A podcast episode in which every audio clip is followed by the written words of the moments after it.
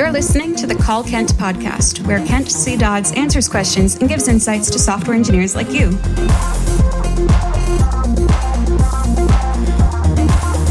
Now, let's hear the call. Hey Kent, my name is Ricardo. Hope you're doing well. Uh, with server components getting more traction, this idea of each component being able to fetch its own data seems to be getting more popular rather than data fetching being purely route based. In Remix land, you've had a talk about full stack components with a similar concept where a resource route can have no default exports, but still export a loader and a React component that consumes it in order to have a reusable component with its own data fetching. Uh, it seems like there might be some differences between server components and these full stack components, though, especially in that server components don't need to be defined in routes, but Remix full stack components do. So, firstly, how are the two approaches different? I ask because I know Remix is working on implementing server components without the footguns, so just curious how the mental model will change in the future.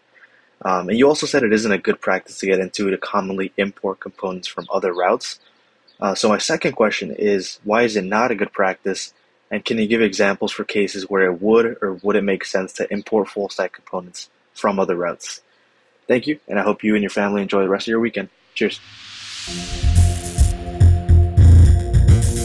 That was the call. Here's what Kent had to say.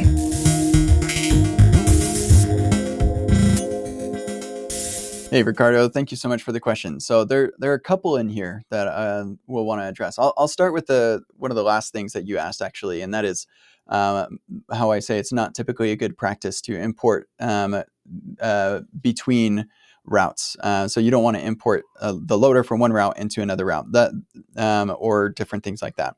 Uh, that the primary reason for that is uh, because it can violate the um, principle of least surprise, um, which is like if I say, "Oh, this loader over here looks exactly like the the loader for the edit note page looks exactly like the loader for the uh, display note page because we're loading the title and we're loading the content for both of them.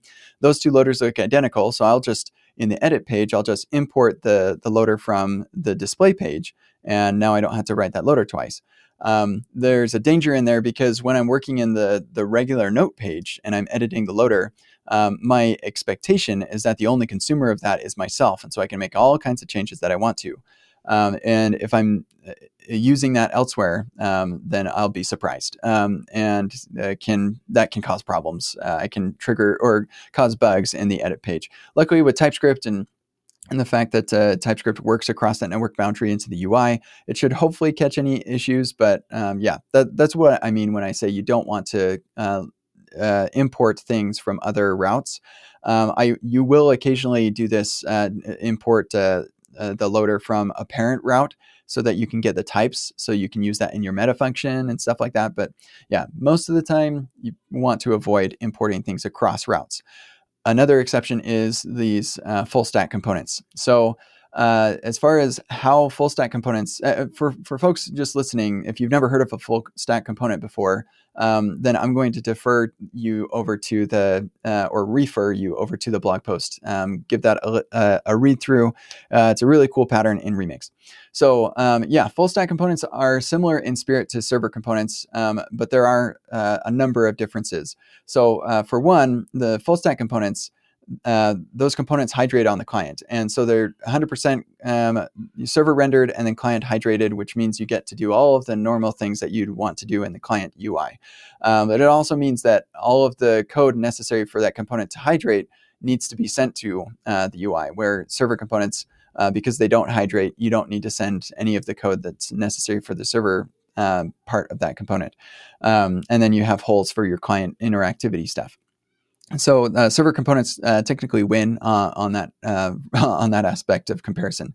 Um, the other thing is the uh, full stack components require a route, uh, whereas server components don't require a route. You can just use them anywhere you want. Um, and so it, with a full stack component, if you need some initial data, uh, you need to make sure that whatever route you're using them in loads that initial data so that it can feed it into the full stack component. And then that full stack component can continue to interact with its own route um, uh, thereafter. Uh, so that is uh, definitely a bit of a drawback. Um, uh, there are some benefits to it having a route um, because now you have like caching implications and stuff like that um, uh, that uh, you can uh, specify or and even special other cache headers um, like cookies and stuff like that. So a theme switcher is a good example uh, of this where uh, your uh, theme route that is part of your full stack component can actually set and uh, unset cookies and things like that. So that that is nice. Um, so yeah. Anyway, Remix is definitely working on integrating, um, kind of combining these two ideas. Um, and uh, I'm I haven't seen any of their plans recently, and I know they've tried out a lot of different things that they're going to be working on soon. As soon as uh, V2 is out the door, um, which should be anytime soon, I think. Um, but uh, yeah, there are yeah a couple subtle differences between the ideas of full stack components and resource routes, um, or and uh, and server components. Um, yeah, let me think. Uh, to do yeah, the, as far as the mental model changing, um, I think that uh, the the mental model shouldn't change a lot.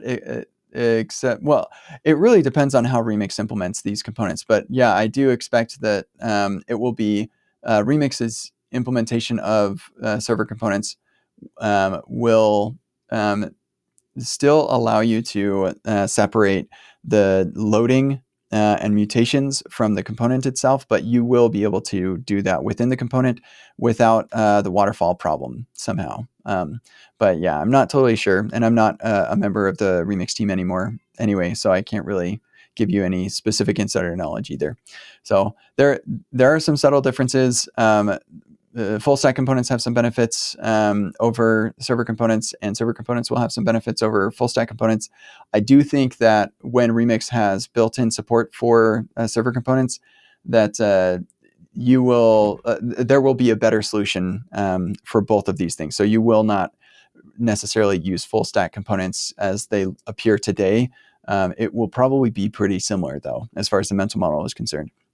So I hope that answers your question. Thank you for asking, and have a nice day. This has been the Call Kent podcast. Learn more about Kent at kentcdodds.com and get your own questions answered at kentcdodds.com slash calls.